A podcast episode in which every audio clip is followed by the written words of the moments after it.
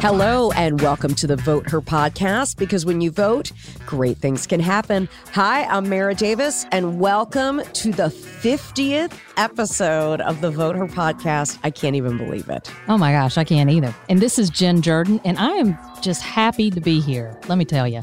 You've been all over the place. I mean, you have been so busy. You have been in session. You have been sort of campaigning. I can't even believe, by the way, I'm, uh, I just, the fact that it's our 50th episode, that this was a pandemic experiment. And here we are. You're still talking to me.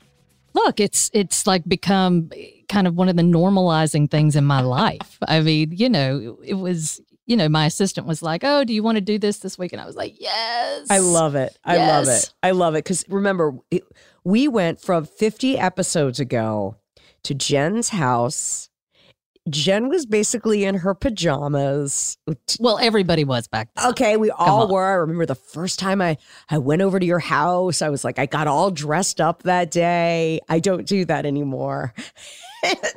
we were so I was so nervous. We didn't know how the equipment worked. It was just I mean, it's been a journey. We've come a long way. Yeah, I mean, you know, the the first episode we did, this is the first time we ever met in person.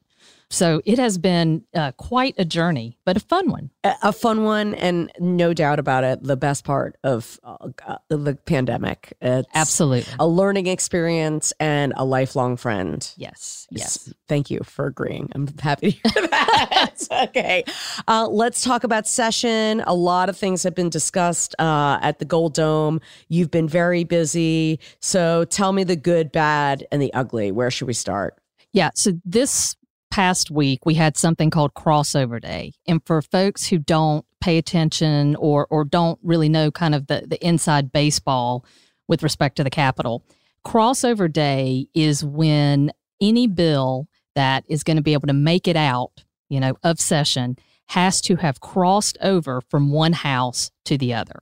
Um, meaning that if if it's a senate bill the senate needs to have voted on it and sent it over to the House. If it's a House bill, the House needs to have voted on it, sent it over to the Senate. So it's an incredibly busy day because it really is kind of like, you know, the deadline. Because if you don't make it over, then officially, I mean, there are definitely ways to do it, but officially your legislation is dead, you know, for for session.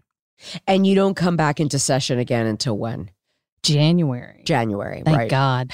I have to tell y'all, this has been a crazy year in part because of the primary politics of the Republicans.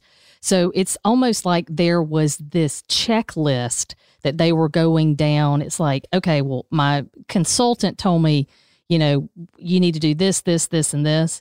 And it was as if they they just followed that and, you know, prohibiting critical race theory, even though it doesn't exist in Georgia. You know, going after transgender children, abortion, of course, again, and, and women, because that's what they love to do, making sure everybody has a gun, and at the same time, making sure that people can't vote. Right. So, is what you're saying that a lot of these bills that are there are just to so they can have their campaign ad going like I fought against this. Listen, I and I'm not going to name the the Republican statewide candidate, but I literally played his ad and I was like, okay, well there you go. That is what is going to come out of the state senate and it almost like, you know, book and verse and and it really is just about so they can say it on the campaign trail this is all being motivated by primary politics. Well then we had the qualifying day which was crazy. Like everybody was there uh cameras uh, kemp gave his speech. You had uh, stacey abrams going down there. You had everybody. I mean a lot of pomp and circumstance with the qualifying. This 2022 election is a, a very very buzzworthy well, it was interesting for me. I just sat there. You know, there's some there's some chairs around kind of the, the uh-huh. rotunda uh-huh. of the Capitol. And I just sat there and watched a lot of young people coming up and qualifying for these various seats. And it's exciting. Look, they're I mean, they're just buzzing with excitement. And it, it was one of those things where it's like you kind of I mean, it, it's contagious. It makes you say, you know, golly, you know, I, I need to stop being so cynical about things that, you know, there are really good, young, smart people who are who are really wanting to do good things here. Did it feel different uh, qualifying as running for attorney general than running for state senator, or is it all the same? Well, it costs a lot more. Okay.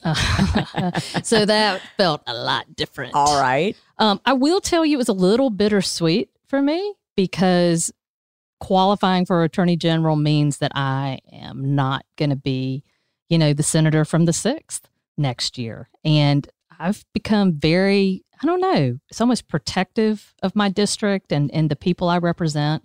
And so there really is a little bit of a sadness there because it's it's been such a, a growth period for me and kind of transformative in a lot of ways, good and bad, right? And so now eh, leaving that you know, it, it is. It's a little bittersweet. Wow. Well, you're on to bigger and better things when you're the next attorney general of Georgia. You've got some competition, though. I mean, now you've got, you're running against Chris Carr, but he's got another opponent. Yeah. Well, what's interesting is that with respect to the guy that's running against Carr, who qualified on the last day, almost like at the last minute, his name is John Gordon. And he actually ran for my state Senate district seat in 2018, but got beat by Leah Aldridge in the Republican primary. Okay. So um, I know a little bit about John, and it's it's going to be an interesting race. And he's been one of those guys that's been pushing these Trump election lawsuits. And so, you know, this the word on the ground is is that he is likely to get Trump's endorsement. So that's an interesting pivot because there's been so much talk about is the Trump endorsement a kiss or a kiss of death, uh, or maybe is David Perdue campaign like like a like a trial run for some of the others because the Trump pick candidates aren't doing great everywhere. Like you've got Mo Brooks in um, Alabama, who's who's kind of bungling a little bit um, what what does it matter? I mean, you know, you think about it. It's like without Trump's Twitter feed, it's when he just puts out those press releases, it just doesn't get the same amount of play. Does it matter? Well, it can. And and look, when I eh, think about this and talk to people about Trump and Trump in Georgia, one of the biggest things I say is that it it's not everything, right? It's like a plus one. It's just it gives you a little bit of a boost. You, okay. Gives you a little bit of a boost you still have to be a candidate that can raise money. You still have to be a candidate that can put together a statewide campaign and, you know, be able to get out there and do some retail politicking.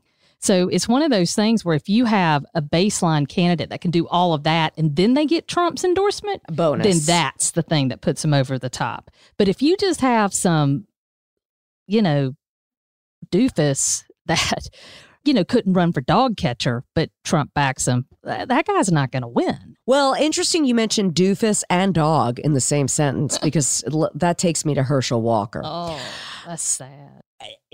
But this is very it. now he said some crazy things.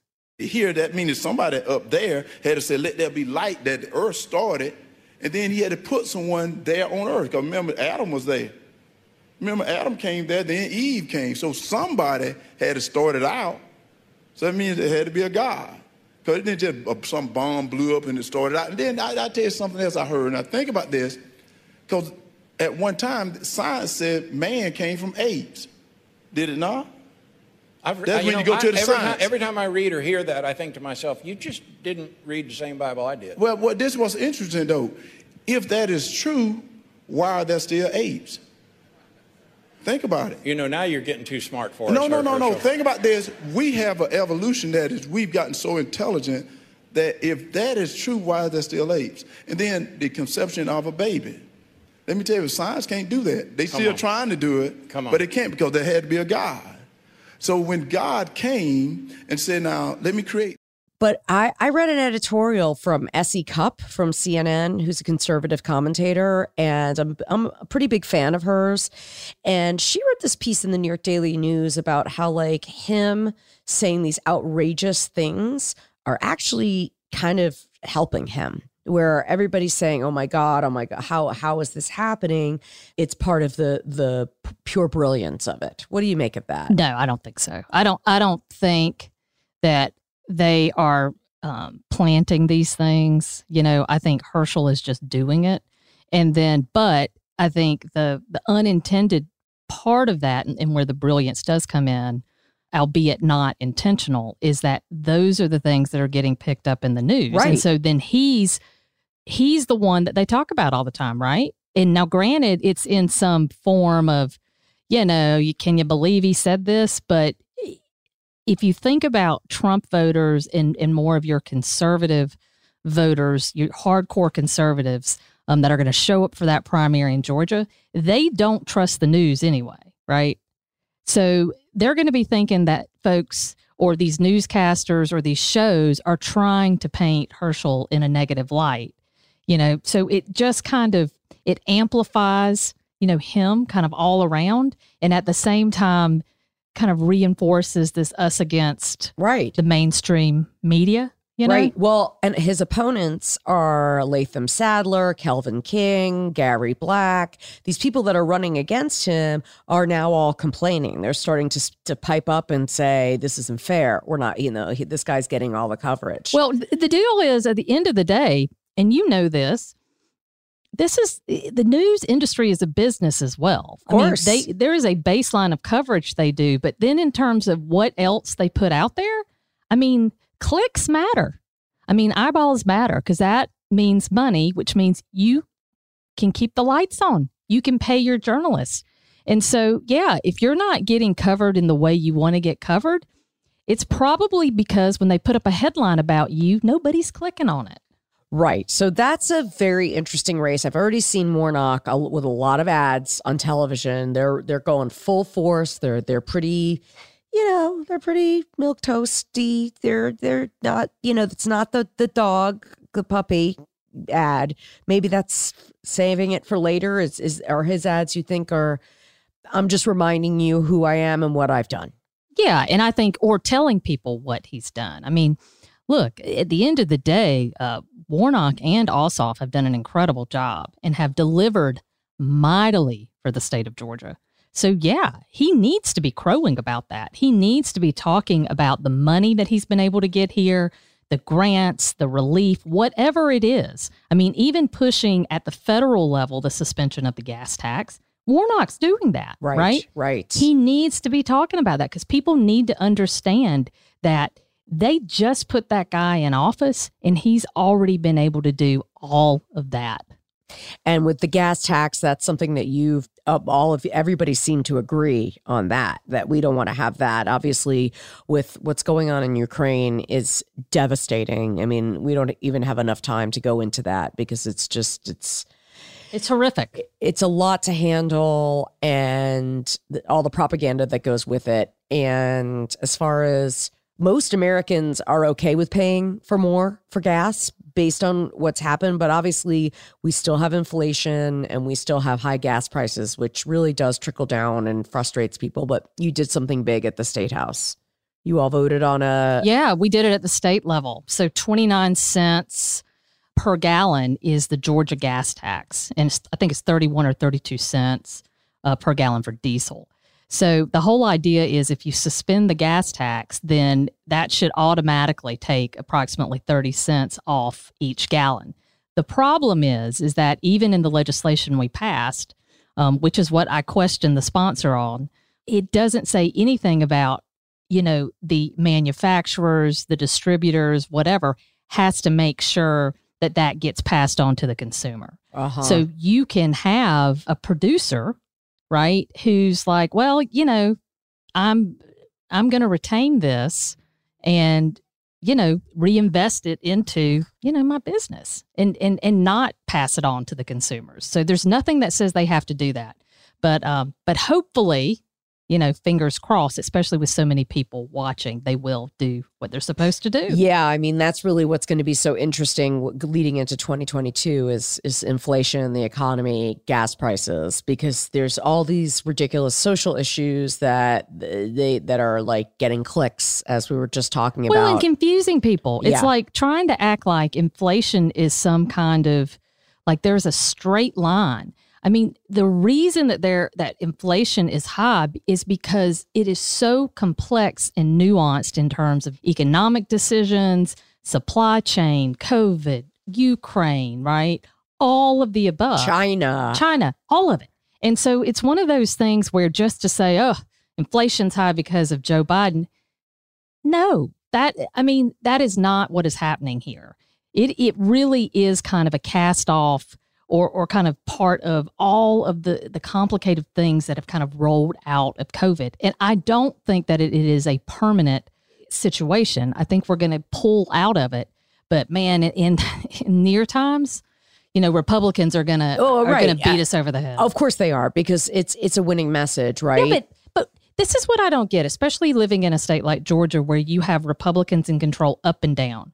So it's like they try to take credit, but also beat Democrats over the head. So the economy is amazing, unemployment's the lowest. The economy is awful. Inflation. Democrats are awful. I'm like, yes.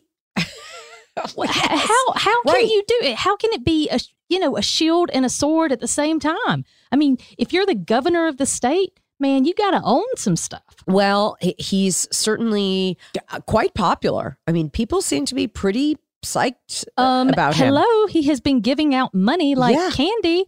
I mean, that's also what's interesting. yes. It's like Joe Biden and the federal government, they're awful, but we'll take their billion dollars and give it all to everybody in Georgia and say, yes, you can thank the, the Republicans for that including the gas tax stuff. Yes. Yeah. It's, it's, it's, well, Democrats need to get better with that messaging as we get into the uh, elections. I'll tell you what, I mean, because this is, you know, it, I think they're going to get off all the school choice, critical race theory, like all these things, banning books, all these social issues that are just so polarizing and ridiculous.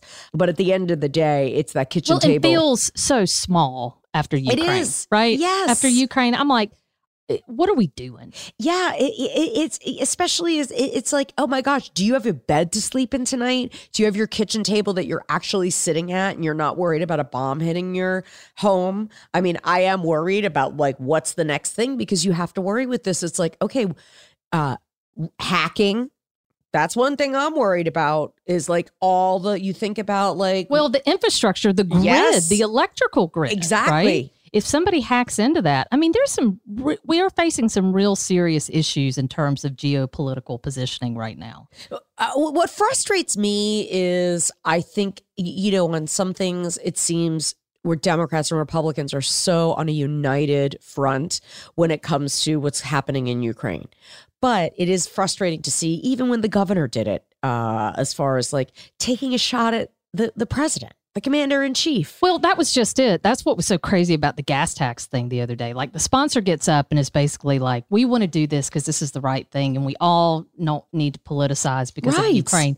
And then went off on a tangent, politicizing and going after Biden, talking about the Keystone Pipeline and and if we need to drill more. And it was just like, I was just like, man, I cannot wait until these primaries are over because this is just killing me. Right. It's I think it's okay to not be okay with the policies or to criticize. That is p- what politics is, but when we're at a time of war, can't you restrain yourself in any way? I mean, it, it, it's just anyway. Well, we could go on for a long time. Uh, we also have to give a shout out to the mental health that was passed. Yeah, there's like a mental health parity act that came out of the House, um, and it was sponsored by the Speaker, which is like really kind of unheard of. And he actually presented the bill as well and uh, broke down.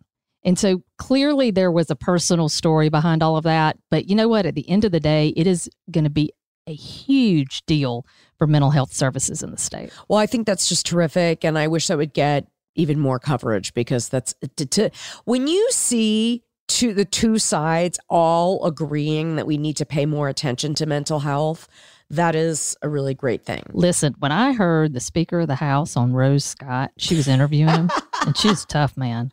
I, if I didn't know who he was, he sounded like a Democrat. Wow. Talking about mental, that one piece, right?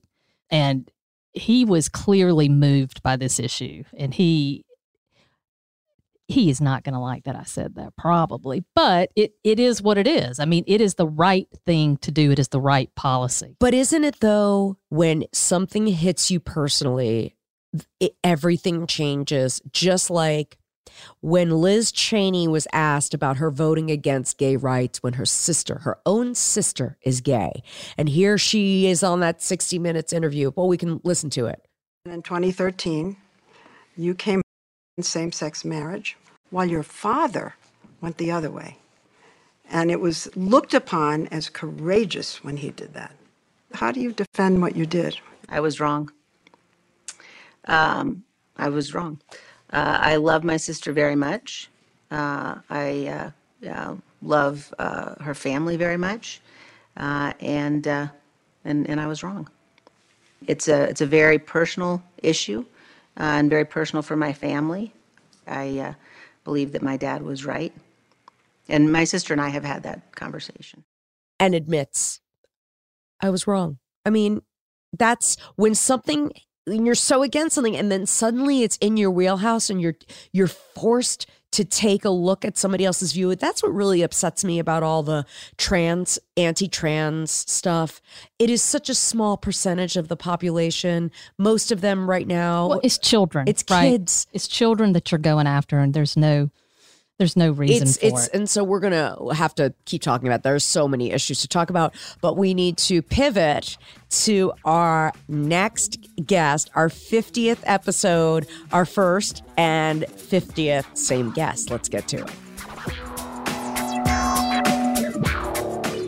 Our guest today was our first guest when we didn't know how our equipment worked. we were so nervous. I mean, I wasn't nervous to talk to Greg Bluestein, but I was nervous that like we couldn't make anything work. but now we have everything organized. And if you don't know Greg Bluestein, you know he's political reporter from the AJC. He covers the governor's office, state politics, everything Georgia politics for the AJC. And of course, you can see him on MSNBC and NBC News. And his new book, inspired by someone who told him to wrote a book. Uh, it's called Flipped How Georgia Turned Purple and Broke the Monopoly on Republican Power. Greg Bluestein is with us. Can we have it on the record? Who said you should write a book? You gave me awesome encouragement. You told me to write the book. You said you said you believe there was a book there, right?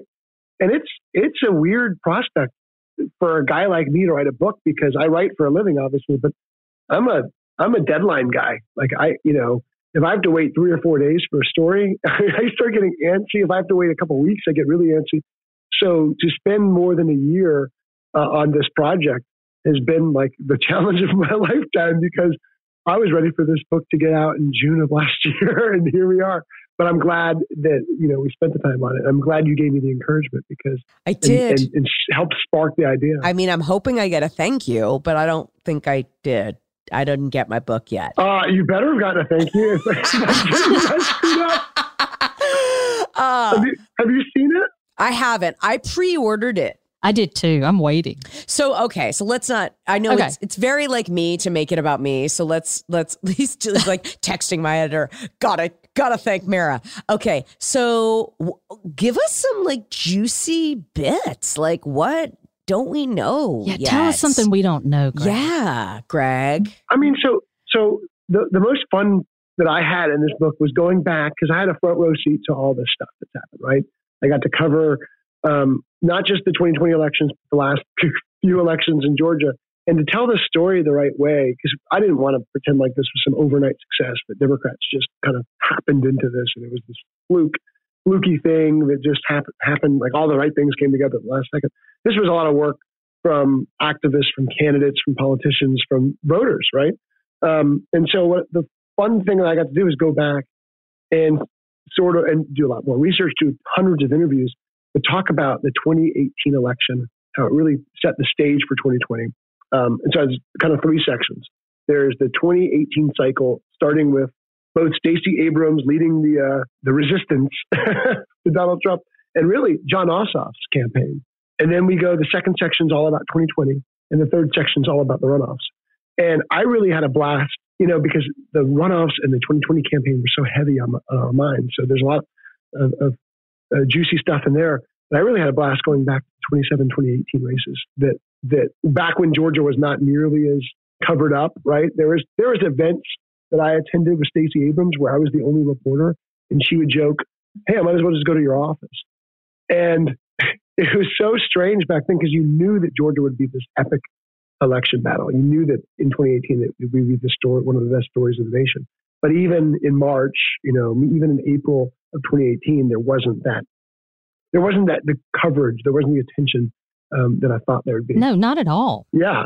I mean, I, I remember being at that folks. stuff, you know, with Stacey Abrams and like it's just her and one other person and she's giving her speech and I'm sitting there. I mean, it was, you know, when she's on the circuit with me, I mean, you know, something something's not quite there yet. So you're exactly right. Yeah, and so I got to go back and speak to Lieutenant then Lieutenant Governor Casey Cagle about the famous tape, Ooh, uh, the oh, recording yes. that got that helped end his campaign. Um, I got to retell the story of how Donald Trump endorsed Brian Kemp.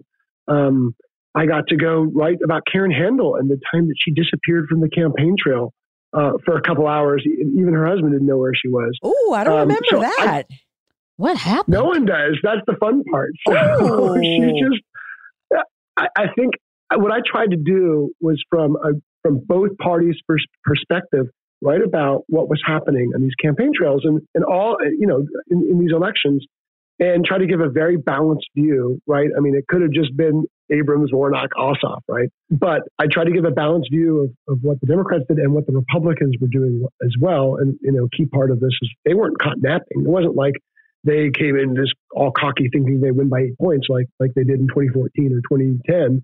Um, they knew this was going to be an epic election cycle for them as well. And despite knowing that, Democrats still overcame um, those, those long odds and flipped the state. Um, and there's going to be a, uh, by the time your listeners hear this, it'll probably be out in Politico, but an excerpt of the book is coming out that details a meeting between Governor Kemp and Senator David Perdue in, um, in December 2020 at Truist Ballpark, where they kind of came to heads about what they would do to appease Trump. And David Perdue wanted to call a special session. Um, that's out now. He's made a big deal about the campaign trail, but at the time he was a much quieter about it. He wasn't talking publicly about that. Governor Kemp, Speaker Ralston, Lieutenant Governor Jeff Duncan, they all said, nope, it's going to be a disaster if we do that. And that was the meeting where it all kind of came to a head. And Kemp said, I'll take the bullets. We're not calling a special session. Perdue was not happy about that, but didn't have the authority to, to override Kemp. And now you're seeing that as a main part of their back and forth uh, over the 2022 election. Now go Was, ahead. Okay, so uh, I'm glad you bring up the Kemp Perdue stuff because obviously we know that Kemp is uh, being, you know, his competition now, which is like crazy, you know, because you would think, I mean, do you talk about it in your book how like they're buddies? I mean, Kemp really campaigned for Perdue when he was running for Senate. And and it seems like now it's like where where do they go from here? I mean, I guess whoever wins, they'll each, each endorse each other, but man, it is getting nasty. It's brutal, and it's funny because when I started writing this book, you know, it was before the runoffs, right? So I had no idea what would happen in the runoffs. And then I really started, you know, buckling down. I thought that David Perdue would probably run for Senate again.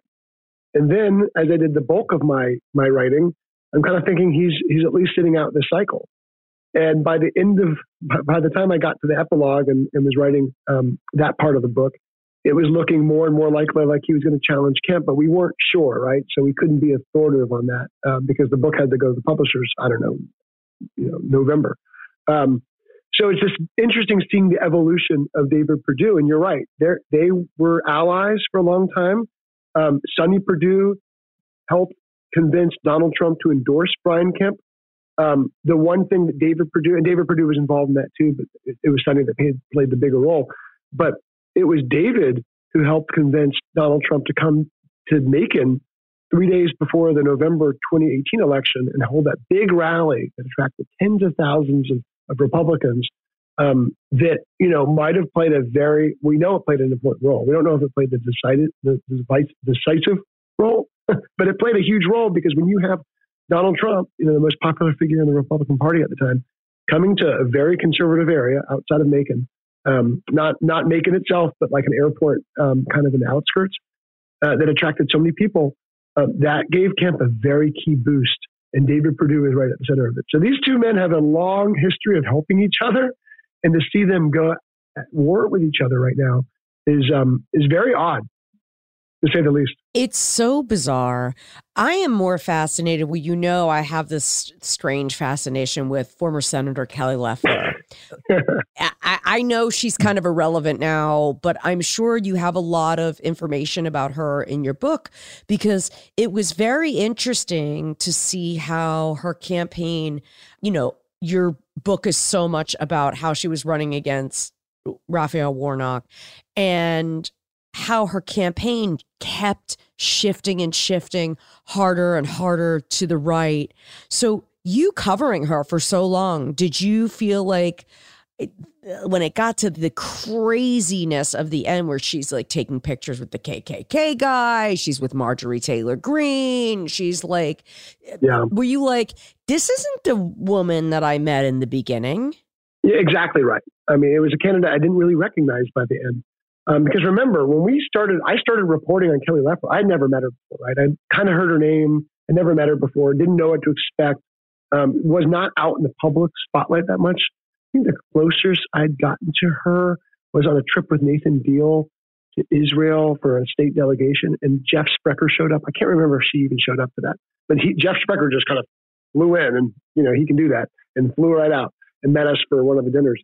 Um, but I didn't know her. I knew Sprecher a little bit, but I didn't really know her at all. And when we were reporting on, you know, the likely candidate, you know, I, we, we knew weeks in advance that I was reporting her as the likely nominee for that Senate seat two or three weeks before she was tapped to the Senate seat. But, you know, she was pitched and framed to me as someone who would help Republicans win back the elusive college educated lady, lady vote. female voters. The right? elusive. Yeah, the lady vote. the elusive, right? The, the, something the Republicans have been talking about winning back for a long time. Um, since the days of State Senator Jen Jordan's campaign, successful campaign for, for, for Senate, right? So um, I kind of thought she would be this candidate who would, you know, be conservative, but also um, give shout outs to the middle, right? Give shout outs to that block of the electorate the Republicans were struggling with.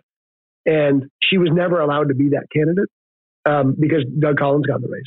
And they made the strategic decision uh, the moment it seemed like it was certain that Doug Collins would get in the race to go as far right as they could and to give Doug Collins as little wiggle room uh, to go around them as they could. And so I'll never forget that her, her first speech, you know, upon getting the nomination was all about guns. Yep. Culture wars and Donald Trump.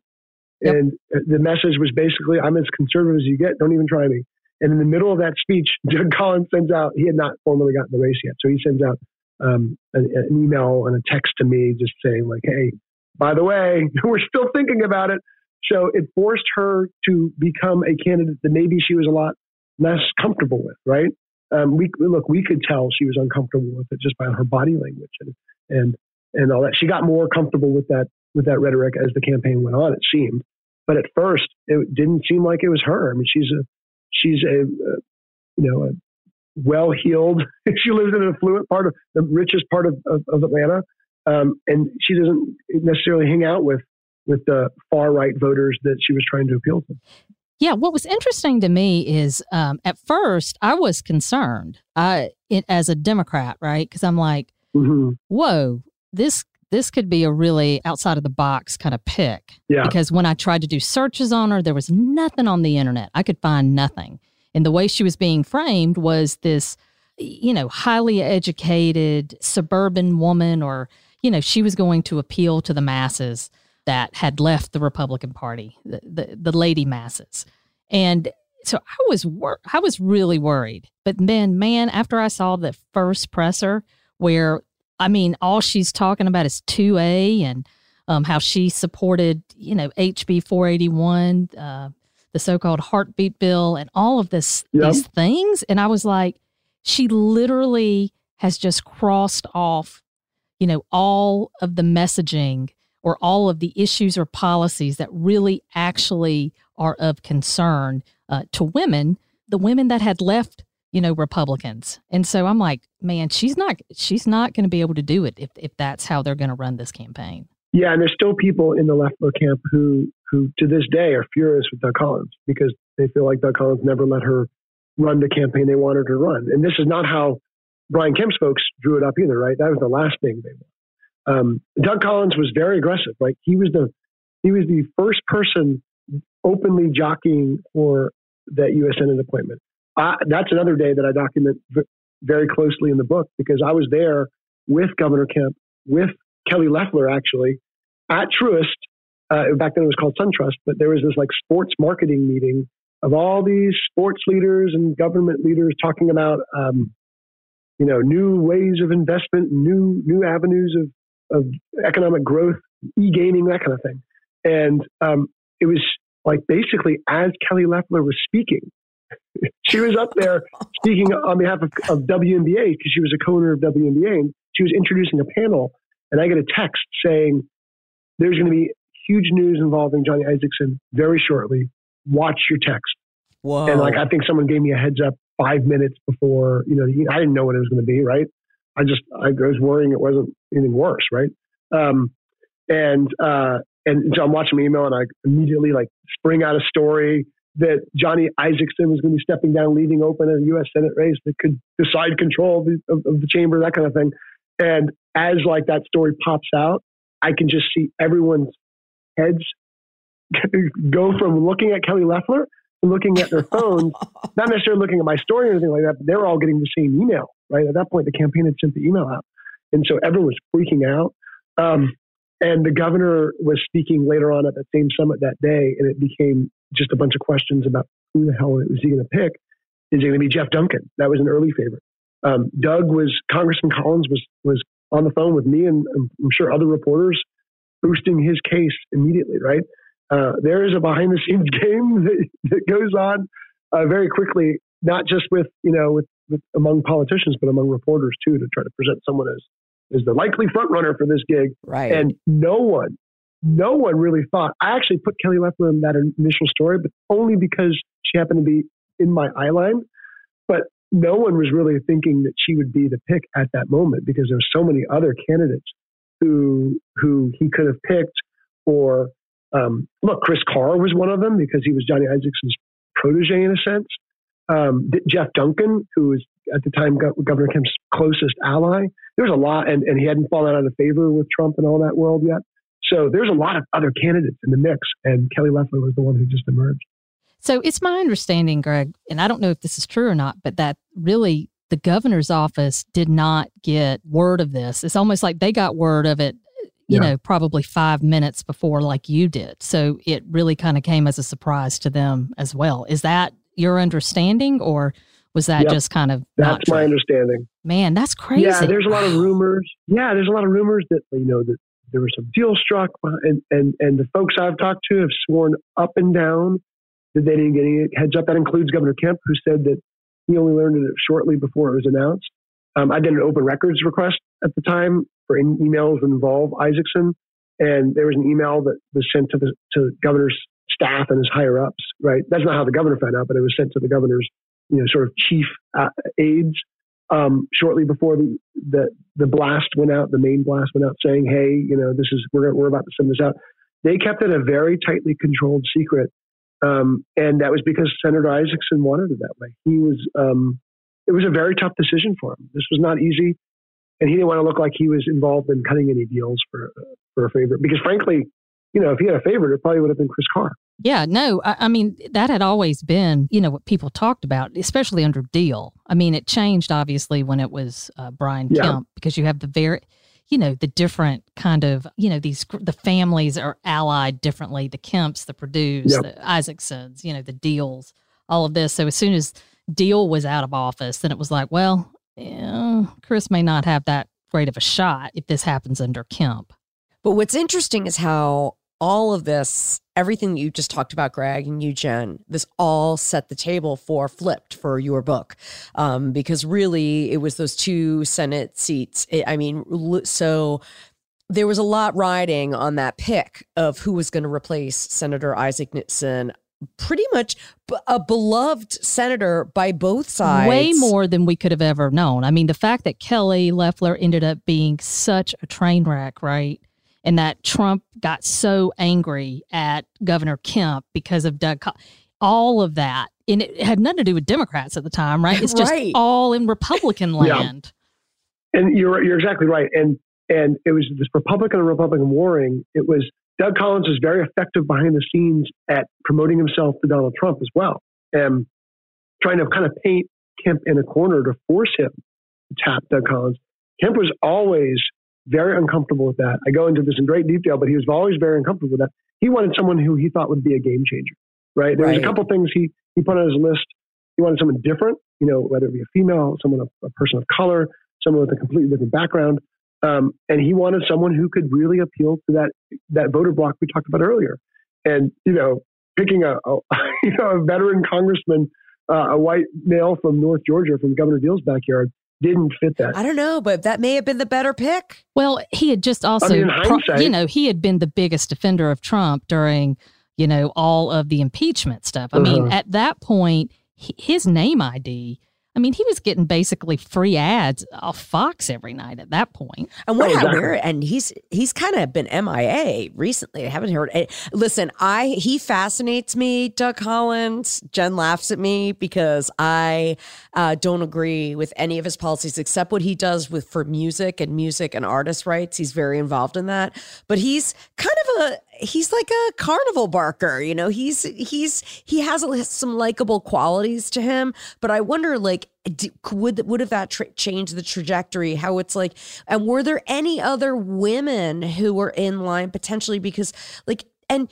did the Kemp team did they actually spend time with Kelly Loeffler? Because I don't know that if they I, I mean you've spent time with her. I just don't I, am not sure she's a, she's an actual human.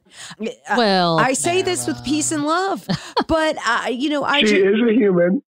okay. But I'll say, I'll say, you know, I mean, she was she from her perspective.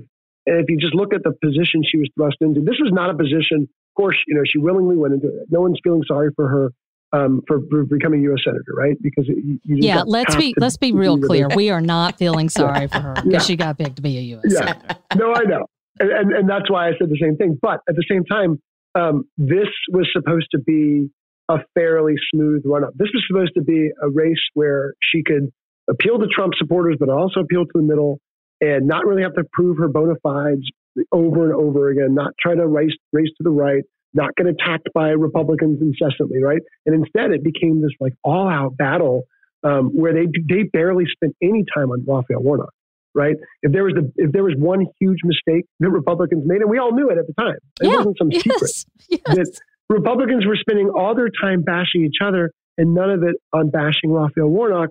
They saying, "Oh, by the time we get to the runoff, we'll have enough time," and then the runoff becomes this smorgasbord of spending where even the negative attacks on on Raphael Warnock barely got any play because there were so many of them at once, and there was so much money from the Democratic side going after the Republicans. They all kind of blended together. Um, and frankly, it's something that Republicans worry about this time around too. Even though we have a more, we don't have a special election, so it's a different dynamic. But basically, Republicans will have a lot more time to get on the same page now. Right? They won't have nine weeks; they'll have four or five months. Um, but you know, Republicans, they're not talking that much. They're talking some, but they're not talking that much about Stacey Abrams. They're talking about each other for the most part, up until recently at least. Yeah, you know your comment about how folks thought, "Oh, well, this will be good for her. She, you know, she gets picked. It'll be easy."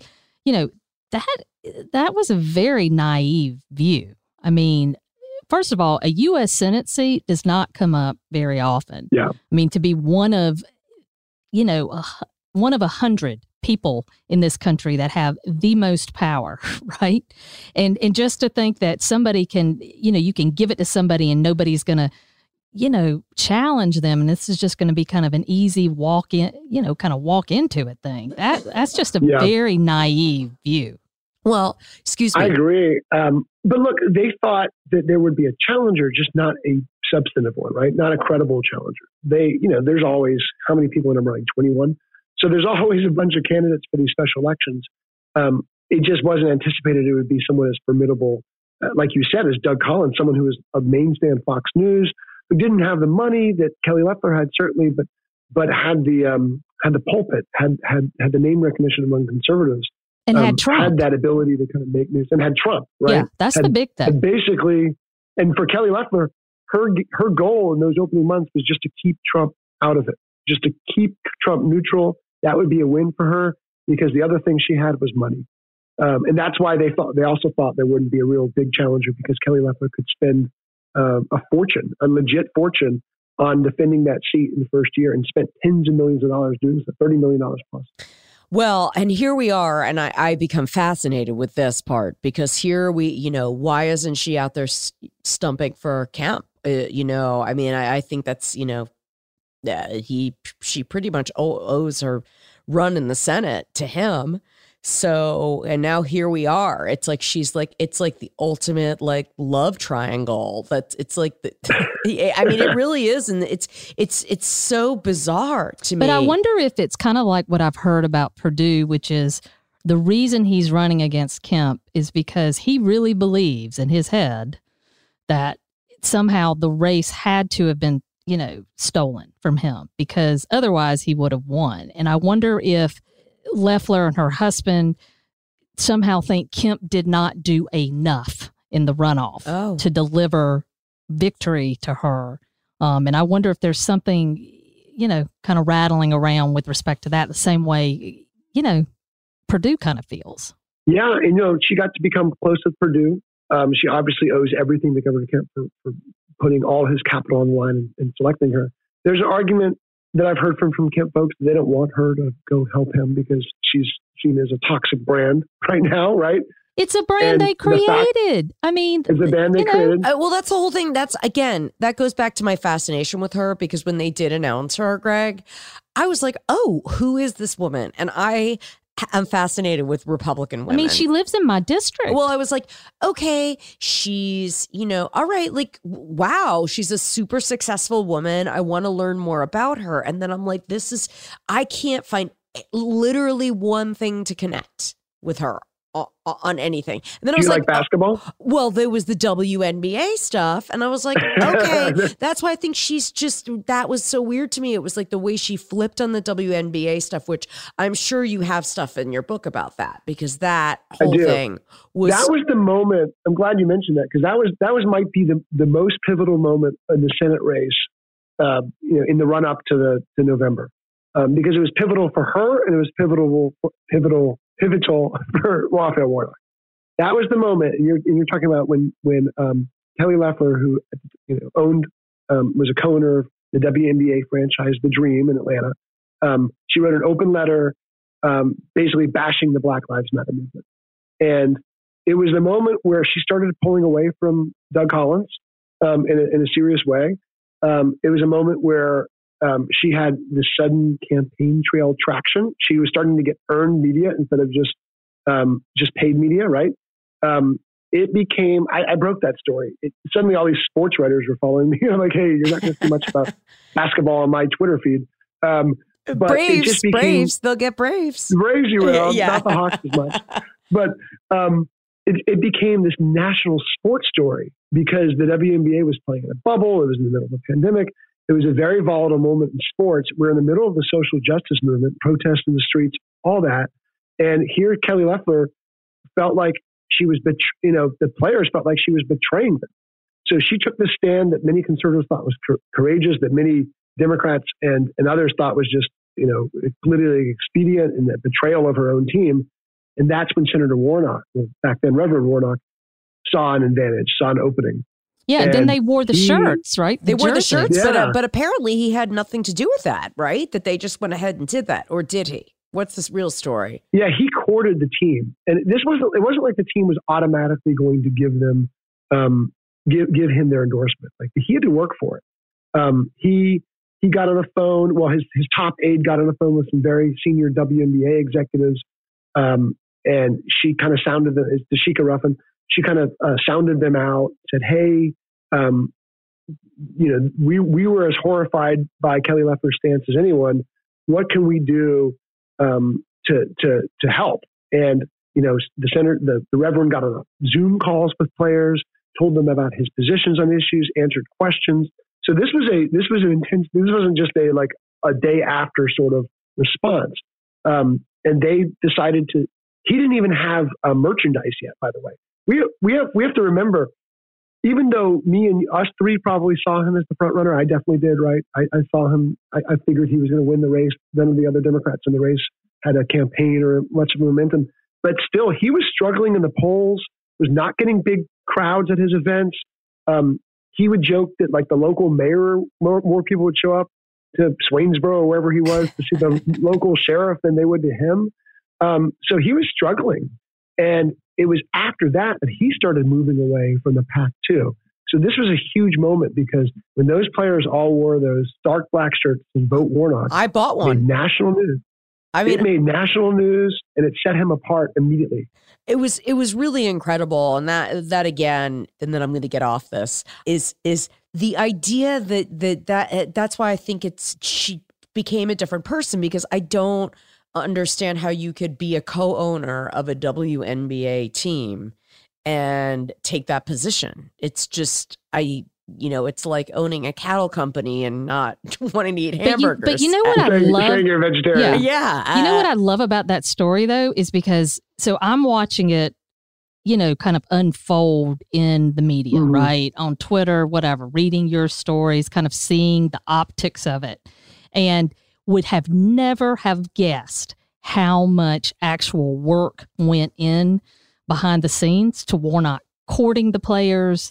It felt very just organic, you know, organic in terms yeah. of the look of it it did not feel like somebody was working it that hard. And so that is fascinating. And that is why everybody needs to buy your book. Greg, I could talk to you all day and ask you questions. I cannot wait for that book to come in. The, you can pre order it if you're listening now. What's the actual release date? March 22nd. So uh, a couple days from, oh. we're taping this on Friday. So a couple days. Okay. Okay. And so I've even seen it at some bookstores early. So I know I've had a little FOMO. I've seen some people tweeting about about that. And I'm like, I ordered mine months ago. It's the weirdest feeling as a as a as an as quote unquote author. Now I sound fancy, but you know because I'm just used to being a reporter. but the, like people will DM me starting three weeks ago. People would DM me, um, you know, hey, I'm, I'm at page 135.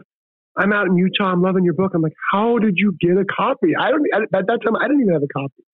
Oh yeah, my it's, gosh, it's bizarre because I think some places got shipments early and just started selling them. Well, and your publisher probably sends out those galleys to readers and word gets around to people. But it is exciting and it is exciting as we get into 2022. I mean, like you, Greg, are go because 2022 is such a hot, you know, Georgia is definitely the whitest hot state for politics and you're literally like you're the man. I mean i mean maybe the next book's going to be called like flipping out right? Like who knows what's going to happen man in 2022 democrats don't want it to be called what democrats don't want it to be called is flopped right? Oh oh that hurts. No that hurts. no no I'm, you guys don't want it to be called flop but who knows? Um i you know it's it's it's such a crazy experience because I, when I wrote, I did not think that all these characters that I was writing about would still be in the center of everything, with the exception of Kelly Loeffler, who's of course still involved, but not not nearly as involved. Every other main player in this book is still front and center. You know, David Perdue, of course, um, Ossoff, Warnock, uh, Kemp, not, not Doug Abrams. Collins right? He, I mean, no, not Doug Collins, but he's not. He didn't make the cover. So, oh yeah, yeah, yeah. Lucy McBath did. Right. So all these, all these folks who were right in the Kima, all these folks who were kind of right in the middle of everything. Uh, are still right in the middle of everything. Well, just like you, Greg. Greg, we appreciate you so much. Congratulations on your success. It's always a pleasure. And when we have our hundredth episode, we'll have you back. Oh, I better but you, be but you, back. But you may be too big for us by then. Yeah, right. Yeah, right. Thank you for the inspiration too. I really appreciate you nudging me. You were great because you're like, you. This really could be a book. I was like, maybe. You were like, yeah, it really could be. I swear. And a year later, it is. But thank you. We're You're so, so welcome. All right. Greg, you're the best. Congratulations. I can't wait to read it. Happy 50th. And uh, we'll talk to you uh, at 100. At 100 or maybe 75. Okay.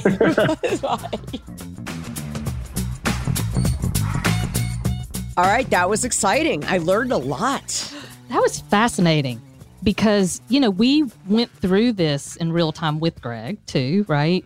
I mean, and even going back and listening to our podcast, like, you know, one through fifth, like in the kind of in the sequence that we did them. I mean, it really is also almost like an audio history of what was happening politically in the state. But he knows all the deets, man. Well, everybody gives some information too. I mean, I all the time. I like, for example, I was on a plane a couple of weeks ago on the way to West Palm Beach to see my mom, and Stacey Abrams was on my plane, and I I, I, I kind of, I freaked out. I didn't know what to do. So I, of course I'm texting you. I'm like, you're like, oh my God, I think Stacey Abrams is on my plane. And, and it turns out it was her, uh, you know, she was sitting up there with her mask on. It wasn't like I could say anything to her, but, um, and of course I would give her her privacy, but I did ask the flight attendant, is that Stacey Abrams? She's like, yes, get back to your seat. but I texted Greg right away. You know, I and and I know that I'm crazy. I'm sure I can only imagine like the, the amount of DMs that he gets. My guess is he already had like two or three people you know, texting pictures of her sitting there in the plane. Well, he, and he confirmed it. Yes, it was a Democratic, a preemptive Democratic Governors Association uh, event that she was going through. And I like did my detective work because I saw Kathleen Hochul from New York was going to be there, and so I was like, oh, that must be where she was going.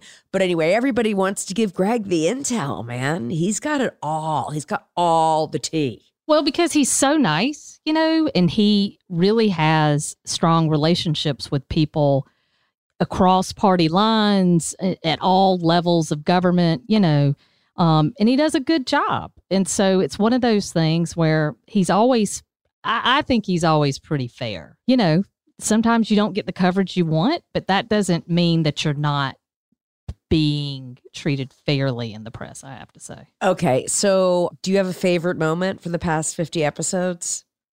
Anything stand out? So, probably uh, what a least favorite in the sense of when now looking back, I'm like, what were we thinking?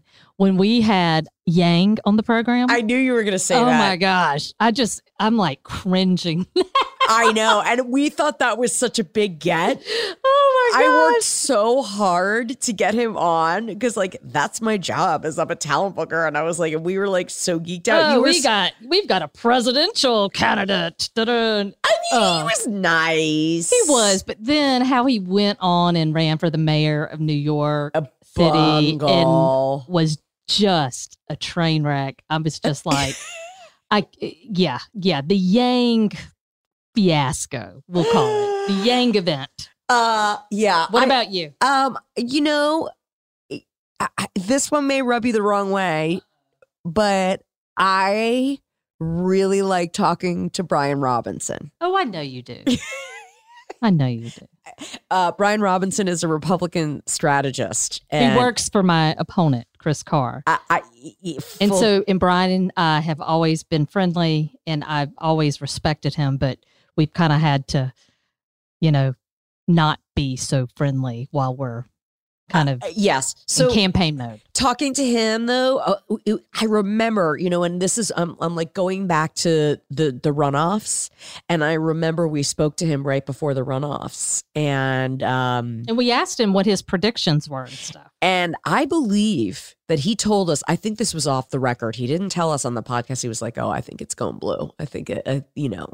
Well, he would always talk about the suburban women. Yeah. He he's one of the guys who's always like, you can't lose the college educated suburban women. You got to do something to get them back in. But we've had so many amazing guests, like Kim Jackson, loved her. Oh, yeah. Loved talking to Bee Nguyen, loved talking to, I mean, Carla Jacobs. We love talking oh my gosh, She was one of the first people we talked to uh, about the Kavanaugh stuff. Remember? Okay, that was so great. Um, I mean, there's just been so many great guests. It's just been, so now we have goals for the next 50. You know who my goals are. Okay, who who who's your who's your if you could have anybody on? If I could have anybody on, except for Stacey Abrams. How about that? well, she's on Star Trek right now. Well, which right. by the way, can I just say I was super into it. I I I think it's awesome. I I think it's great. Madam President. Madam President. Welcome. I am so pleased that you've come. We are eager to begin diplomatic discussions. Nothing to discuss. United Earth is ready right now to rejoin the Federation. And nothing could make me happier than to say those words. Thank you. Thank you all. Captain, may I have a word? Of course. Look, she is obviously a Trekkie. I'm sure that when they gave her that opportunity, she was like, yes, and thank you. Do you know? So my mother is uh, she's 83. She is the number one Star Trek fan. She has Star Trek memorabilia all over her home. She can literally That's hilarious. She can literally tell you every fact about Star Trek there is. I remember growing up watching Star Trek with her. And you know, Star Trek was a really, really uh, innovative show for its time.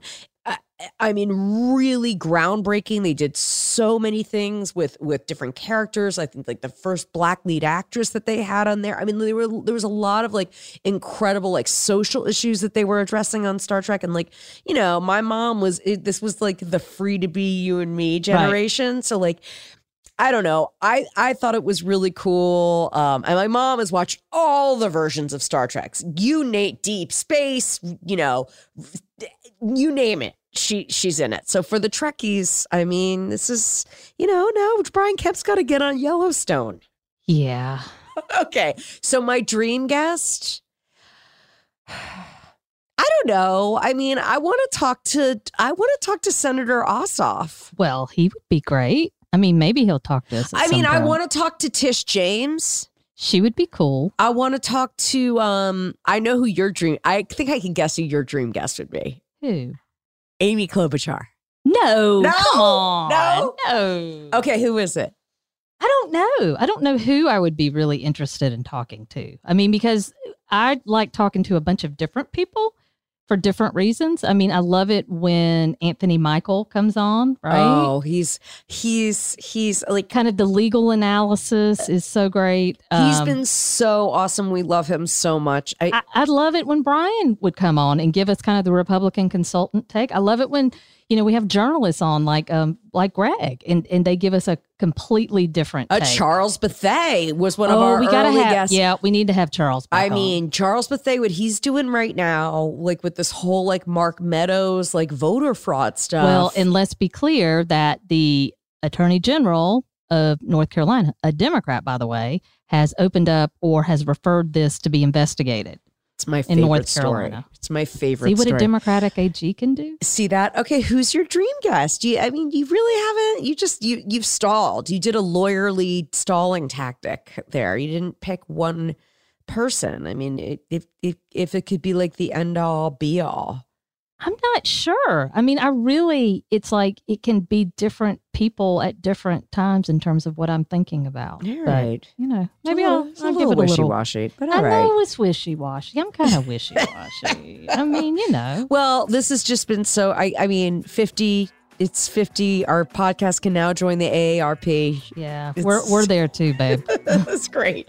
Well, thank you. And here's if, if we were drinking alcohol, we'd be toasting to 50 more until you're the Attorney General of Georgia. Will you still be able to do this? Maybe. I mean, maybe we could, you know, make it more about like law. I'm not sure but we'll see. okay. We'll see. Thanks, Christina Larringer, for uh, always producing, doing such a great job at this. And we will talk to you uh, when we're 51.